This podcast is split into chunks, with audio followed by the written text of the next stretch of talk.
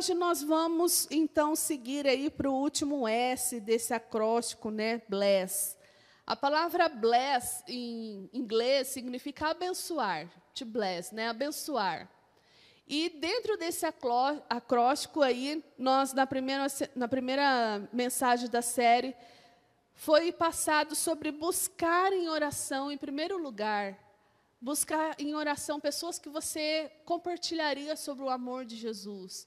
Aqui no, na série do Bless fala muito sobre os seus vizinhos, sobre o seu próximo, né? Depois, ler o outro com a escuta, o fato de você ter um tempo de escutar, que essa escuta, essa atenção que você dá para outra pessoa, ela não é somente algo terapêutico, mas mostra o interesse de Deus, a intenção de Deus para cada vida. Também foi falado sobre a letra E, encontrando o outro à mesa essa questão de reunir, obrigado, querido, tá, tá tremendo aí, é uma intenção. Encontrar o outro à mesa, você convidar o seu vizinho para estar junto com você, o seu próximo, o seu amigo, a sua família, para estar junto à mesa, esse compartilhar da mesa. Não só a mesa física também, mas o banquete espiritual, né? E na última mensagem do pastor Euler, ele colocou o servir como um privilégio. É um privilégio quando nós podemos servir aqueles que estão próximos de nós, demonstrando o amor de Jesus. O Senhor Jesus foi o maior exemplo de servo. Ele, o Deus do universo, o Criador do mundo, o agente da criação, ele estava lá na criação desde o princípio. Ele veio a este mundo e nos serviu naquele ato que nós vemos lá na, nos, nos evangelhos de Jesus lavar os pés dos discípulos. Algo que, para aquela época, era um ato de extrema humilhação, porque o, somente o servo do mais baixo escalão lavava os pés dos visitantes. E quando eles chegaram naquele momento para fazer a ceia, Jesus com seus discípulos, ninguém quis lavar o pé de ninguém. Ninguém quis se colocar nessa submissão, nessa servidão tão, vamos dizer, humilhante para o padrão da época. E Jesus se levanta, ele tira a sua capa e ele então vai e lava os pés dos seus discípulos. Então nós podemos também servir no, o nosso próximo naquilo que ele está necessitando em dado momento, mostrando o amor de Deus, abençoando aquela vida. E hoje eu gostaria então de prosseguir falando um pouquinho sobre seguir compartilhando histórias.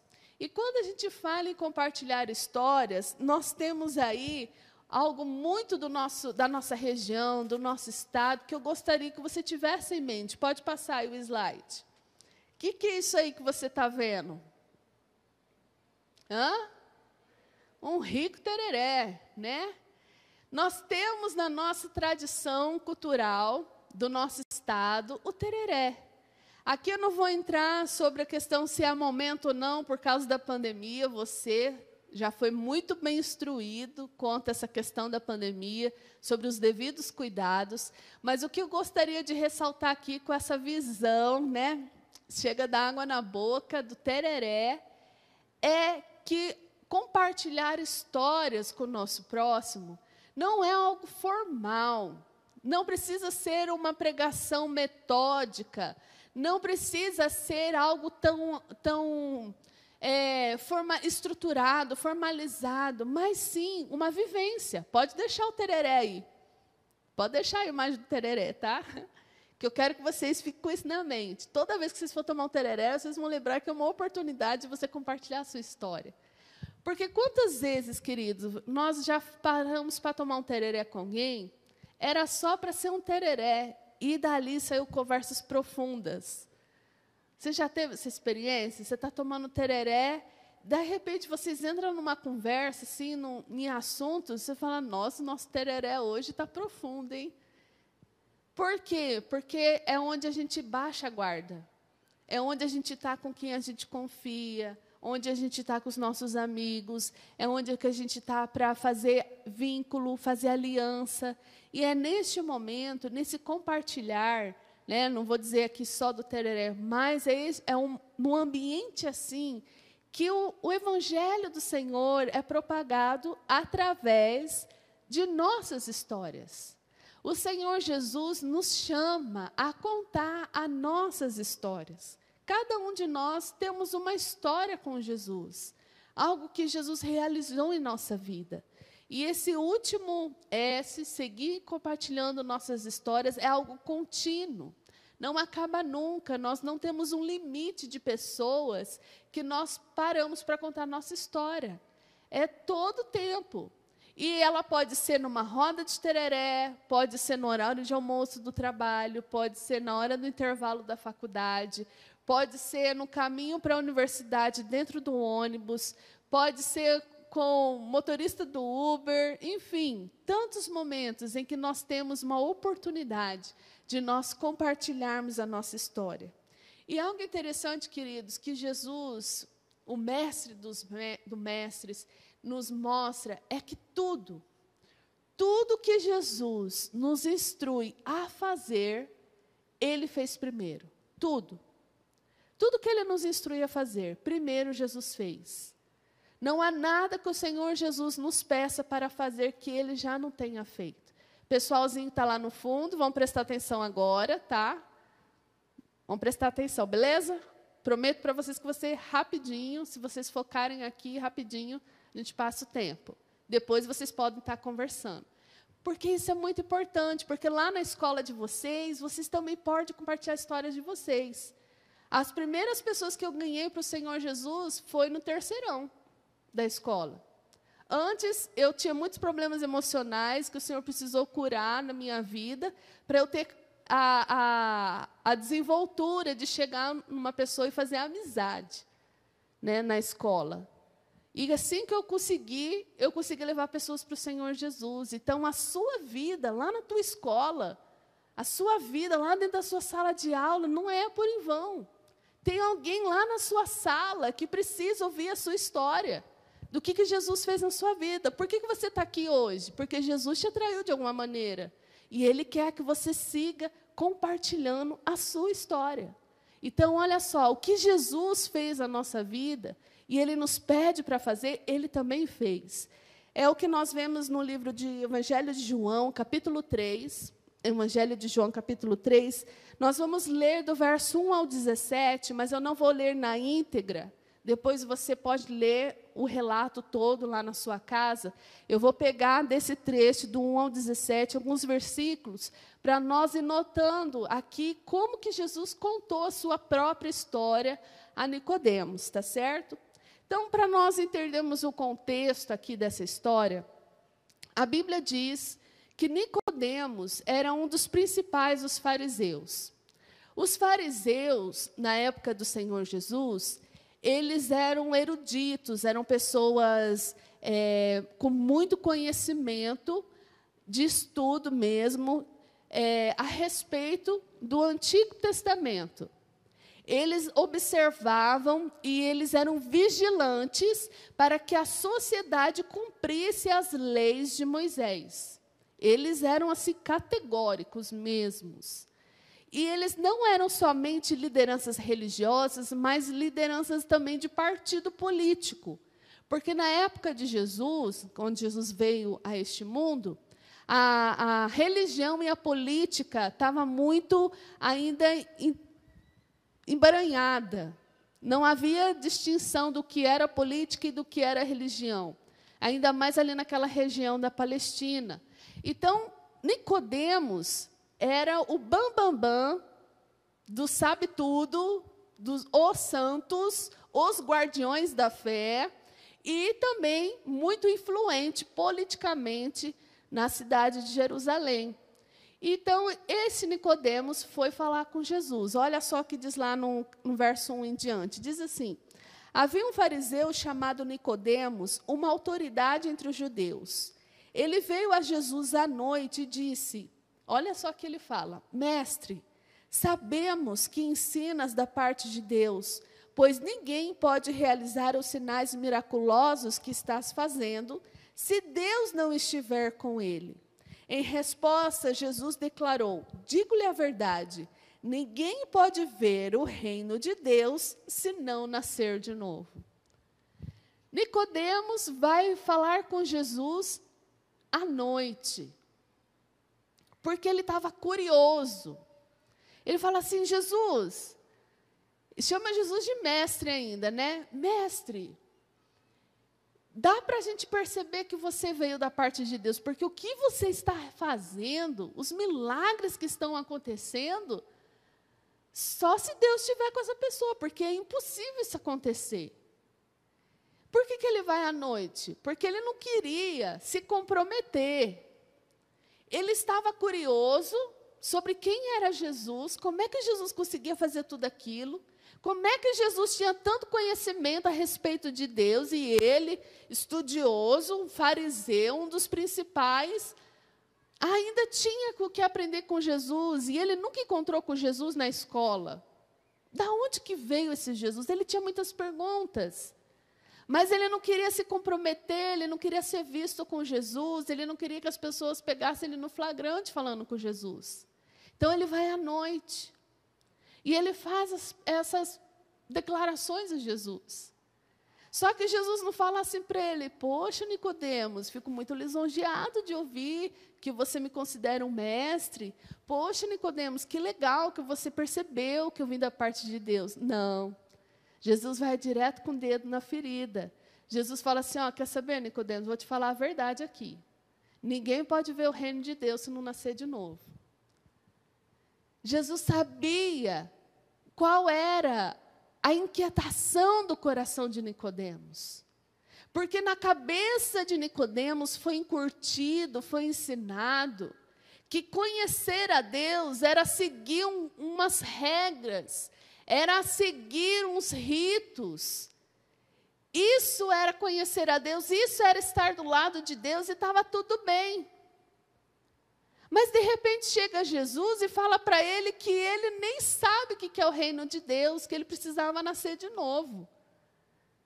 E ele falou, mas como assim nascer de novo, né? Olha só a resposta de Nicodemos. Ele fica perplexo, né? No verso 4. Perguntou Nicodemos: Como alguém pode nascer sendo velho? É claro que não pode entrar pela segunda vez no ventre de sua mãe e renascer. Talvez Nicodemos pense assim: de todos os milagres cabulosos que Jesus já fez, será que até entrar de novo na barriga da mãe Jesus consegue fazer? Não é possível. Ele fica assim, sem entender o que Jesus está dizendo. E olha a resposta de Jesus: Digo-lhe a verdade, ninguém pode entrar no reino de Deus se não nascer da água e do espírito. Olha só o questionamento de Nicodemos. Como pode ser isso? Como assim, Jesus? Como que alguém vai nascer da água, vai nascer do espírito? Primeiro, Jesus aumenta a curiosidade de, de Nicodemos. Jesus pega ali da onde que ele tem mais sede e mexe com o mundinho dele. E aí, quando ele faz assim, não, agora sou todo ouvidos. Como Jesus? Jesus começa contando a sua história. Olha só o que ele fala no verso 13. Jesus fala assim: Ninguém jamais subiu ao céu, a não ser aquele que veio do céu, o Filho do Homem. Irmãos, essa declaração é uma declaração muito importante. Muitas vezes, quando nós estamos lendo esse relato de João capítulo 3, a gente lê ela ali na corrida. Mas aqui Jesus está dizendo para Nicodemos que ele veio do céu. E ele é o filho do homem. Nicodemos, como estudioso da Bíblia, que lia o Antigo Testamento no café, no almoço, na janta de madrugada, orava a palavra de Deus, né, Antigo Testamento o tempo todo, ele pegou a referência rapidão. Lá em Daniel, se eu não me engano, no capítulo 7, acho que é capítulo 7, fala que, numa visão de Daniel, que Daniel viu o filho do homem vindo sobre as nuvens, e a ele era dado toda autoridade sobre, sobre os reinos, sobre as nações, sobre os governos. Ele era o rei dos reis. Quando Jesus diz que ninguém conhece o céu a não ser aquele que veio do céu, e ele é o filho do homem, Jesus está declarando assim para Nicodemos: você está diante de vossa majestade. Você está diante do rei, do soberano. Uau! Pensa a cabeça de Nicodemos. Questão de Nicodemos é igual nos mangá, calé no chão. Como assim?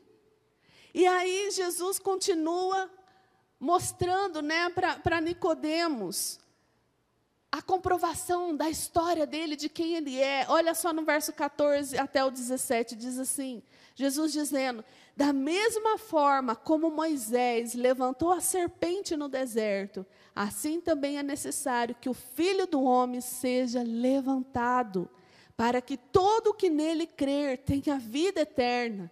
Porque Deus tanto amou o mundo que deu o seu Filho unigênito, para que todo o que nele crer não pereça, mas tenha vida eterna. Pois Deus enviou o seu Filho ao mundo, não para condenar o mundo, mas para que este fosse salvo por meio dele. Ele fala: Eu sou o Senhor da história. E eu digo para você, Assim como uma serpente que simbolizava uma maldição, que foi usada na época de Moisés para as pessoas serem curadas da picada daquele mal da serpente e não morrer, o filho do homem também vai ser levantado, mostrado como uma maldição, para que a humanidade seja curada da maldição que está sobre ela, que é o pecado, e alcance a vida eterna ele mostra que ele está fora da história da humanidade. Ele já conhece o seu futuro, ele sabe o que irá acontecer. Jesus profetiza a sua morte, a maneira como morreria e o porquê ele morreria. Se ele fosse somente um mestre, um conhecedor do Antigo Testamento, ele não teria tal percepção, mas ele mostra para Nicodemos que ele é o Senhor. Ele conta a sua história, e ele conta a sua história não só para impressionar Nicodemos, mas para que Nicodemos encontrasse a vida eterna. Ele enfatiza no verso 16, João 3,16, porque Deus tanto amou o mundo que deu o seu Filho unigênito, para que todo que nele crer não pereça, mas tenha a vida eterna. Por que, que nós vamos numa roda de tereré compartilhar a nossa história? Por que, que nós vamos dizer para as pessoas o que, que Jesus mudou em nós? Para que elas alcancem a vida eterna. Compartilhar a nossa história, queridos, eu vou ser sincera aqui com vocês. Não tem a ver com uma obrigação. Se você não levar nenhuma pessoa a conhecer Jesus, isso não vai mexer na sua salvação. Para você ser salvo, a palavra do Senhor diz que você tem que crer no Senhor Jesus, como seu Senhor, seu Salvador, e ser batizado. Você está salvo. Agora, é impossível, e eu vou aqui enfatizar, é impossível alguém que foi salvo por Jesus não compartilhar a sua história. Porque mesmo que você tenha muita vergonha, ou mesmo que você tente, de alguma maneira, se desviar dessa situação, a vida de Jesus em você te entrega. E as pessoas vão te perguntar: você já vivenciou algum momento que você nem estava lembrando de você compartilhar do amor de Deus? E uma pessoa ficou te perguntando, te perguntando, até que você, você eu vou ter que contar para ela que eu sou crente. Não tem outra saída. Eu vou ter que falar do meu testemunho aqui. E o Espírito Santo falando assim para você: fala, fala, fala. Fala para ele, fala para ela, fala para ele o que aconteceu com você, como que foi a sua vida, como que foi na sua vida. Porque, queridos, a vida de Jesus em nós nos transforma. Nós não somos mais os mesmos. Muda. Muda a nossa vida. E, queridos, para nós abençoarmos, cumprirmos o bless, nós termos uma benção aos nossos vizinhos, aos nossos amigos, à nossa família, vão haver momentos que palavras serão necessárias. Até então nós falamos de ações, de você escutar, de você servir, de você convidar à mesa, né? De você orar, mas haverá um momento em que palavras serão necessárias. E quais são essas palavras? Você não precisa conhecer tudo da Bíblia, você não precisa saber o Novo Testamento de cor, você precisa saber a sua própria história. Jesus mostra isso. Ele contou da sua própria história. E então, queridos, muitas vezes nós relutamos em compartilhar a nossa história. E aqui eu gostaria de apresentar algumas razões por que nós relutamos de compartilhar a nossa história. Uma primeira razão é que muitas vezes nós pensamos assim: eu não tenho o que é preciso. Eu não tenho o que é preciso. Ah, eu não fiz ainda teologia, eu não li a Bíblia inteira ainda. Ah, eu ainda não me entreguei ainda por completo, tem muita coisa que eu ainda não sei. E se eu for falar de Jesus, Flavinha, para alguém, e essa pessoa me fazer uma pergunta que eu não sei responder? E aí? Então, será que é melhor eu ficar quietinho? E se ele pedir para mim uma explicação de um texto bíblico que eu nem tinha lido na Bíblia ainda? Abaixa um pouquinho meu retorno, por favor. E aí? O que, que eu vou dizer? Querido, presta atenção. Aqui ó, é um fato, é um fato. Nós nunca vamos saber de tudo. Fica sossegado. Você está com medo de você não saber tudo? Não vai saber mesmo. Ninguém sabe tudo, ninguém. Ninguém sabe tudo, querido. Muitas vezes nós vamos precisar falar assim: olha, eu vou pesquisar sobre isso e eu volto-te depois com a resposta. Eu não sei. Eu assisti agora nessa semana da Páscoa, com, com os jovens na aldeia, o filme Ressurreição, que foi lançado em 2016. Eu não sei se vocês já assistiram. É um filme muito legal, eu recomendo para vocês. Ressurreição, lançado em 2016. Assiste lá, muito bacana. Por quê? Nesse filme é bem o momento em que Jesus, né, a história é uma ficção, claro, não é um relato bíblico, mas naquela ficção é a história de que quando Jesus ressuscita, um soldado romano é enviado para investigar se, o que estava acontecendo, porque Roma não acreditava na ressurreição de Jesus. E esse soldado romano que é enviado para investigar onde que está o corpo de Jesus, na verdade, ele estava procurando o corpo de Jesus, que ele não acreditava que Jesus ressuscitou. Ele chega à conclusão, ele vê Jesus ressuscitado e ele chega à conclusão de que Jesus ressuscitou.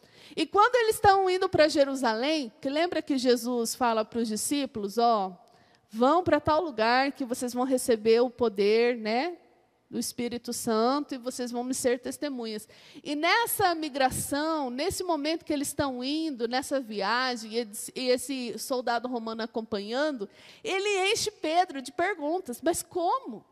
Como que ele, ele, ele é de carne e osso? Será que ele pode morrer de novo? Será que ele sente fome? E Pedro senta na pedra e fala assim: Eu não sei. Só sei que ele ressuscitou, você viu. E aquilo para mim foi bom. É isso. Contra fatos não há argumentos. Quando nós vamos compartilhar a nossa história, é nossa história. Mas como que Jesus te livrou assim do vício? Só sei que ele livrou. Ele tirou isso da minha vida. Como que Deus te tornou uma pessoa fiel? Ele me mudou. Eu sei que eu estou contando a minha história para você. Nós nunca vamos ter, queridos, todas as respostas. Nós precisamos entender o que está lá em Mateus capítulo 10, do verso 19, segunda parte, até o verso 20, que diz assim: Não se preocupem quanto ao que dizer ou como dizer. Naquela hora lhes será dado o que dizer Pois não serão vocês que estarão falando, mas o Espírito do Pai de vocês falará por intermédio de vocês. Quando nós entregamos a nossa vida ao Senhor Jesus, é a vida do Senhor Jesus que impera em nós. Muitas vezes nós não, ter, não teremos todas as respostas, mas nós vamos na fé de que o Senhor vai nos capacitar para falar aquilo que aquela pessoa precisa ouvir naquele momento. Se nós não tivermos as respostas das suas indagações, a gente convida para vir junto no grupo de pequeno grupo, ou então para vir para a igreja, fazer um curso conosco, ou então nós vamos com ela com uma Bíblia e a gente pesquisa junto. Mas nós precisamos compartilhar a nossa história. Um outro impedimento que nos, nos, impede de compartilharmos nossa história é o pensamento de que não quero impor minhas crenças aos meus amigos e famílias. Né? É, aquela história, né? Religião, a gente não se mete, cada um segue a sua. Não quero impor as minhas crenças à minha família, aos meus amigos. E está certo. Se esse é o seu medo, impor, tá certo, não imponha nada. Não é isso que Jesus espera de nós. Não é isso. Jesus não quer que a gente ponha nada. O que Jesus espera de nós é que nós compartilhamos aquilo que ele fez na nossa vida. Há uma diferença em você impor algo e você humildemente contar a sua própria história. Há uma diferença em você impor e você expor. Eu posso dizer aqui para você, ó, toma essa água. Toma essa água, senão você vai morrer. Ou eu posso dizer assim, olha, depois que eu tomei essa água, minha sede foi cessada. Me senti mais não é nutritiva, é mais é, como é que é? hidratada. Me senti mais hidratada, minha pele melhorou. Tá aqui, ó. Se você quiser beber também, ó, recomendo. É diferente. É diferente você impor e você expor aquilo que Jesus está fazendo na sua vida. Ninguém pode te recriminar se você compartilhar algo que você está vivendo. Porque são suas vivências, são suas experiências. Tem um texto de uma frase de D.T. Niles que diz assim: o cristianismo é um mendigo dizendo a outro mendigo onde encontrou pão. Ninguém é maior que ninguém. Ah, nós não somos os certinhos. Ah, nós não somos os santinhos. Não, não tem nada disso. Todos nós somos mendigos famintos que encontramos uma reserva, um armazém cheio de pão. E agora nós estamos indo a outros famintos e dizendo: ó, oh, tem pão ali. Todos estamos na mesma condição, necessitados da carência da graça de Deus. Todos nós somos pecadores indignos, a diferença é que nós encontramos a salvação, nós encontramos a salvação e a redenção. E é isso que nós vamos dizer: eu tenho um alimento. E eu sei onde encontrar esse alimento. Você quer?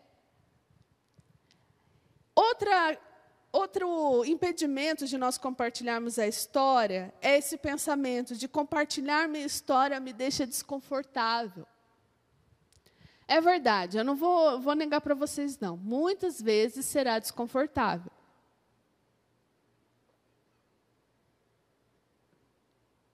Fazer vontade para vocês aí, irmãos. Essa semana eu passei muito mal, como eu disse para vocês, então a minha boca está secando muito rápido. Então eu precisei beber água, mas desculpe se eu fiz vontade para vocês. Depois vocês vão lá e bebem água. Mas não vai agora não, não perde a benção não. Vai depois. Já estamos terminando já. Compartilhar a tua história te deixa desconfortável. Gente, eu, eu vim aqui faz alguns domingos atrás, eu compartilhei minha história para os irmãos. O que eu sofri, como eu me sentia, como eu me via.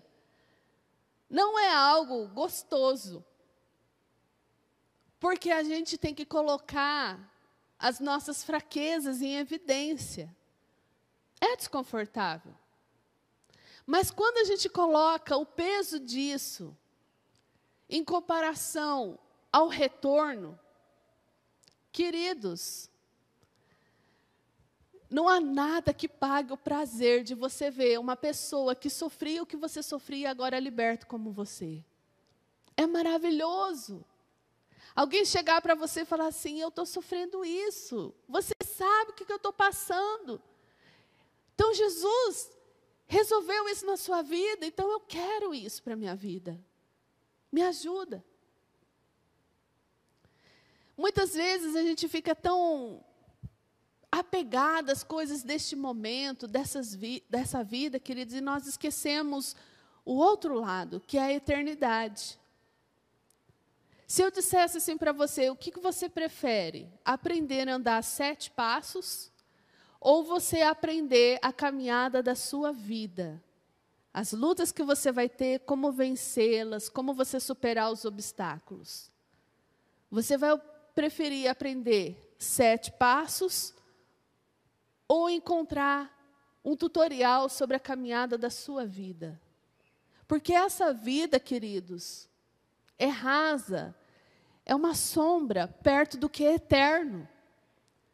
E nós estamos falando de eternidade, de pessoas. O que é o nosso desconforto perto da eternidade de alguém ser prejudicada? No nego que muitas vezes será desconfortável.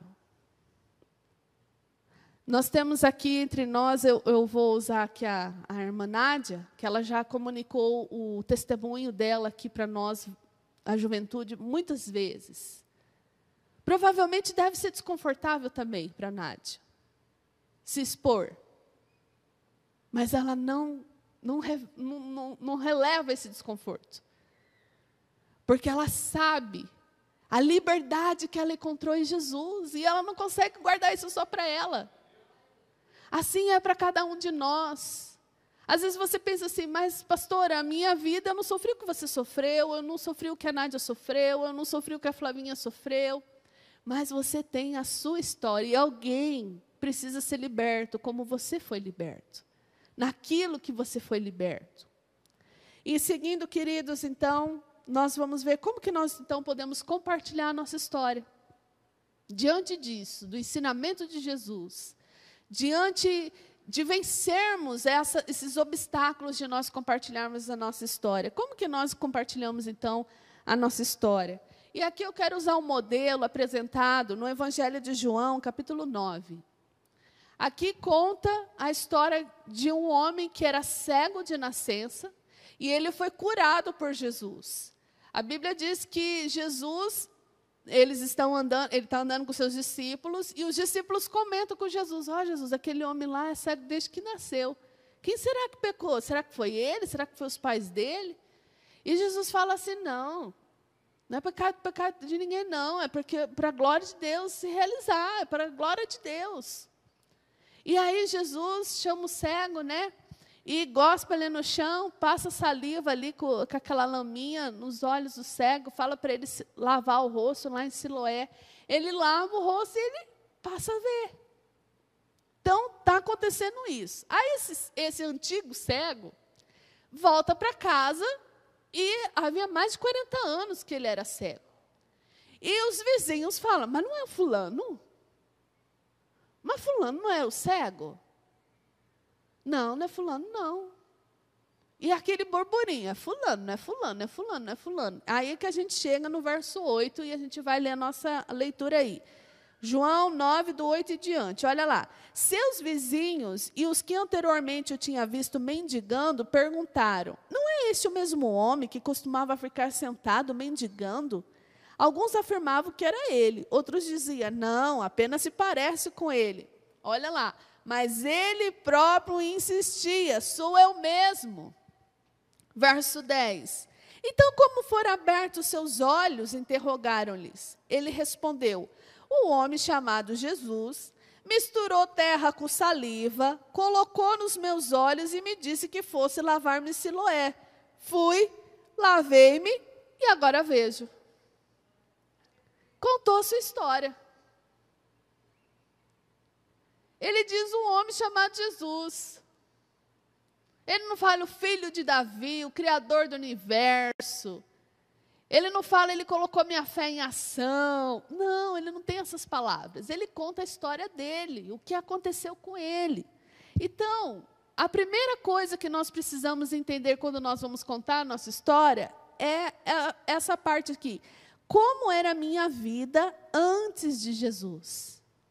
Como era a minha vida antes de Jesus? Como que era a sua vida antes de Jesus? Aqui no nosso texto, o homem conta, ele era cego. Ele era o cego que mendigava. Eu era cego. Como que você era? Eu nasci em um lar cristão, meus pais sempre envolvidos na igreja. Eu não tive uma vida de altos e baixos antes de conhecer Jesus, mas eu tive a minha história, eu já contei para os irmãos. Eu tive as minhas prisões emocionais. E você? Como que você era antes de você conhecer Jesus? Segunda coisa que tem que conter na sua história.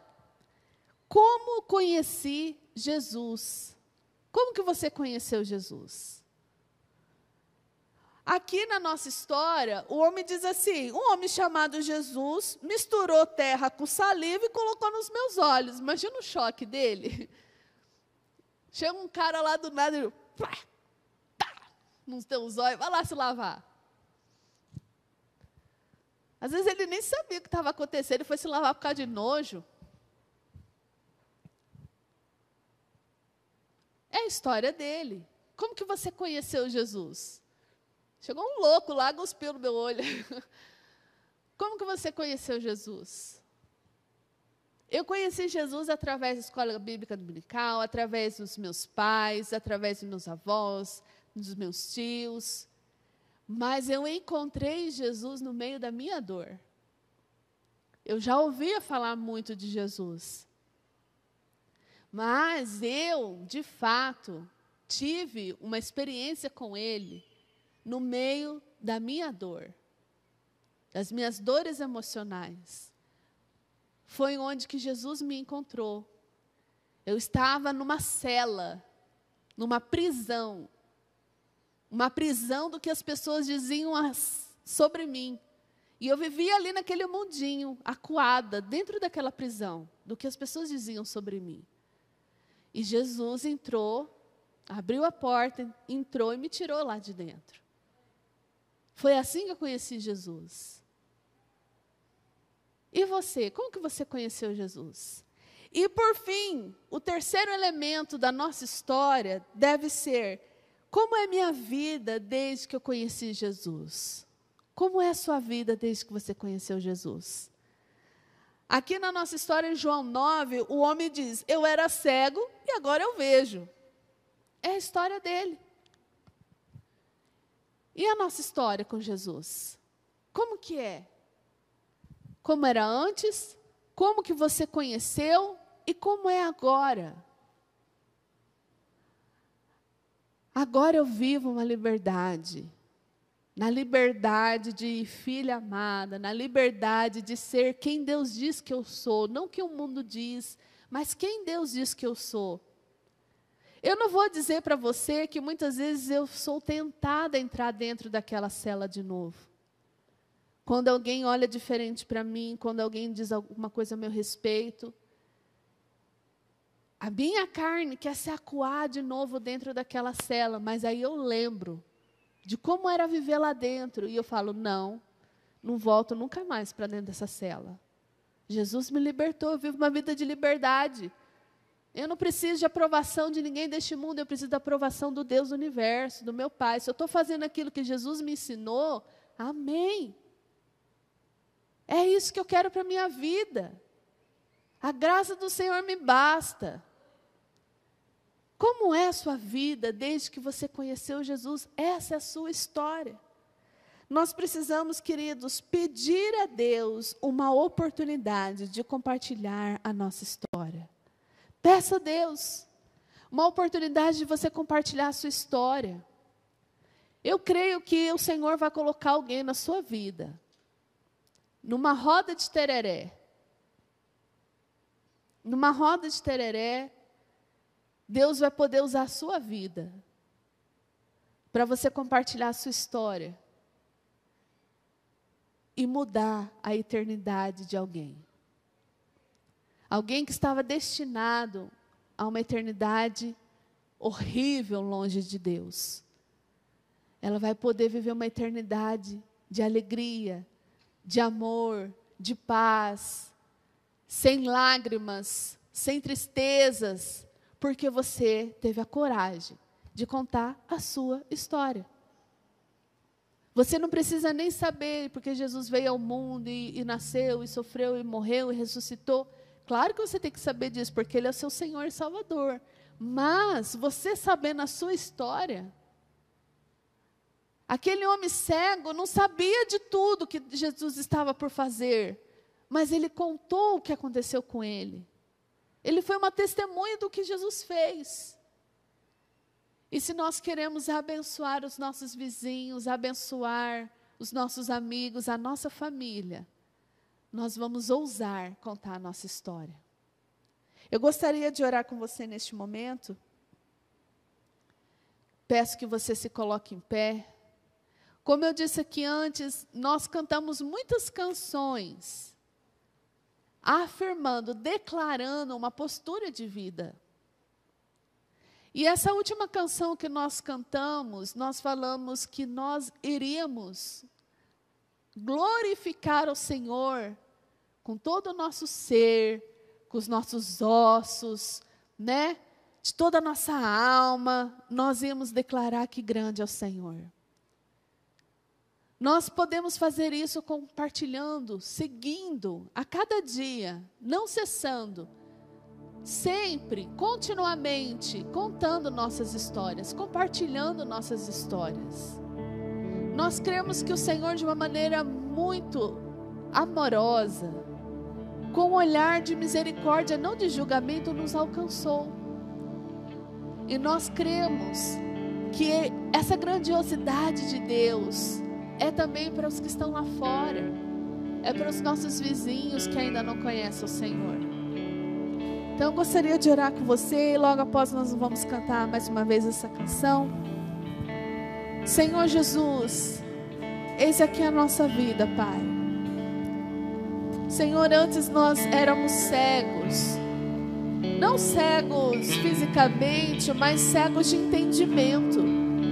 Não entendíamos, Senhor, aquilo que o Senhor tinha poder para fazer em nossa vida e através de nossas vidas. Senhor, sabemos que agora nós vemos. O Teu Espírito Santo abriu os nossos olhos espirituais. Nós temos tudo de que precisamos, nós temos o Espírito Santo. Nós temos sobre nós a unção do Teu Espírito que nos capacita a sermos testemunhas do Senhor. E nós queremos declarar, Senhor, que Tu és grande através de nossas vidas, através de nossa história, através de nossa rotina. Senhor, a cada dia o Senhor tem nos dado livramento. A cada dia o Senhor tem nos moldado em diferentes aspectos. As histórias não se acabam, Senhor, quando nós estamos contigo. Então, Pai, no nome de Jesus, ouça, Senhor, essa confissão de nossa fé que nós queremos, Senhor, glorificar o Seu nome através de tudo que somos, de tudo que temos, ó Deus, até mesmo através de nossos ossos. Senhor, em nome de Jesus, nos dê a oportunidade de compartilharmos o teu amor, da tua graça, do teu perdão, da tua misericórdia, do teu renovo, da tua alegria, da tua força. Em nome do Senhor Jesus. Amém, Senhor.